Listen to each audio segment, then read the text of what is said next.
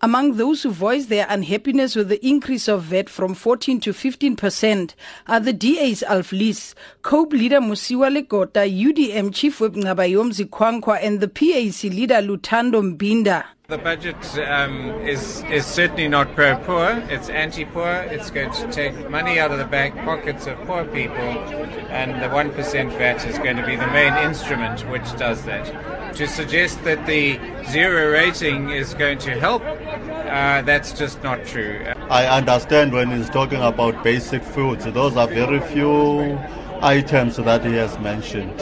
So to us, I I think the levels of poverty will just continue to be where they have been.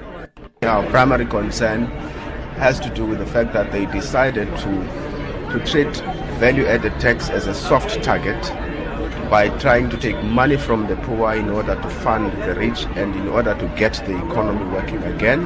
It's going to hit hard on us.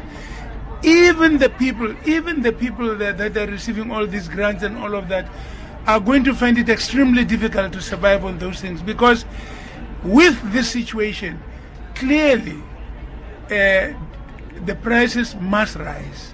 IFP leader Mangosuthu Buthelezi, Lulama Ntshayisa from the AIC, and the ACDP Steve Swart were optimistic about other aspects of the budget. Well, we're in a time of hope. It's a new dawn. It was a tough budget under very tough conditions. We believe that the budget deficit has come down a little bit. That is to be welcomed. But in order to reduce it further, we need to reduce government expenditure. And we can do that by addressing corrupt expenditure. I must confess that I expected worse in the circumstances in which we are. I was pleasantly surprised. While, for instance, increase in VAT is regrettable, but at the same time, as far as the poorest of the poor are concerned, those who have the least, as Mr. Ramaphosa put it, I think that is a very cool balancing act. Yeah, it is very much welcome. It is really in line with the SONA that was delivered by Cyril Ramaphosa, our president. And again, we're looking to so many issues, issues like free education, social grants, and so on. All those issues now are touched, and I think people should be very much happy.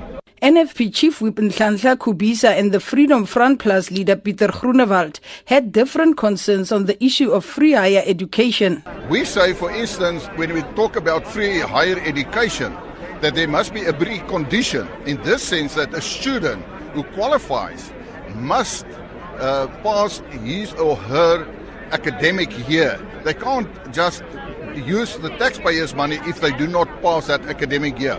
And the question of higher education, free higher education, we believe that it's not enough.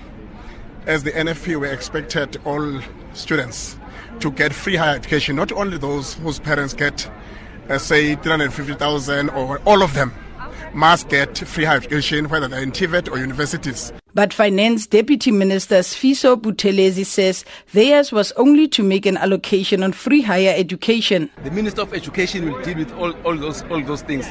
From our side, what we do is a question of making an allocation. Obviously, the, the responsible department will deal with all those other things.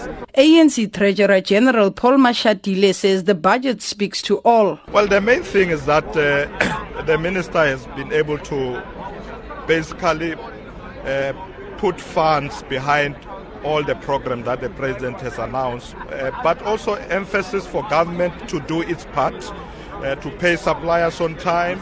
But also, you can see confidence by investors already.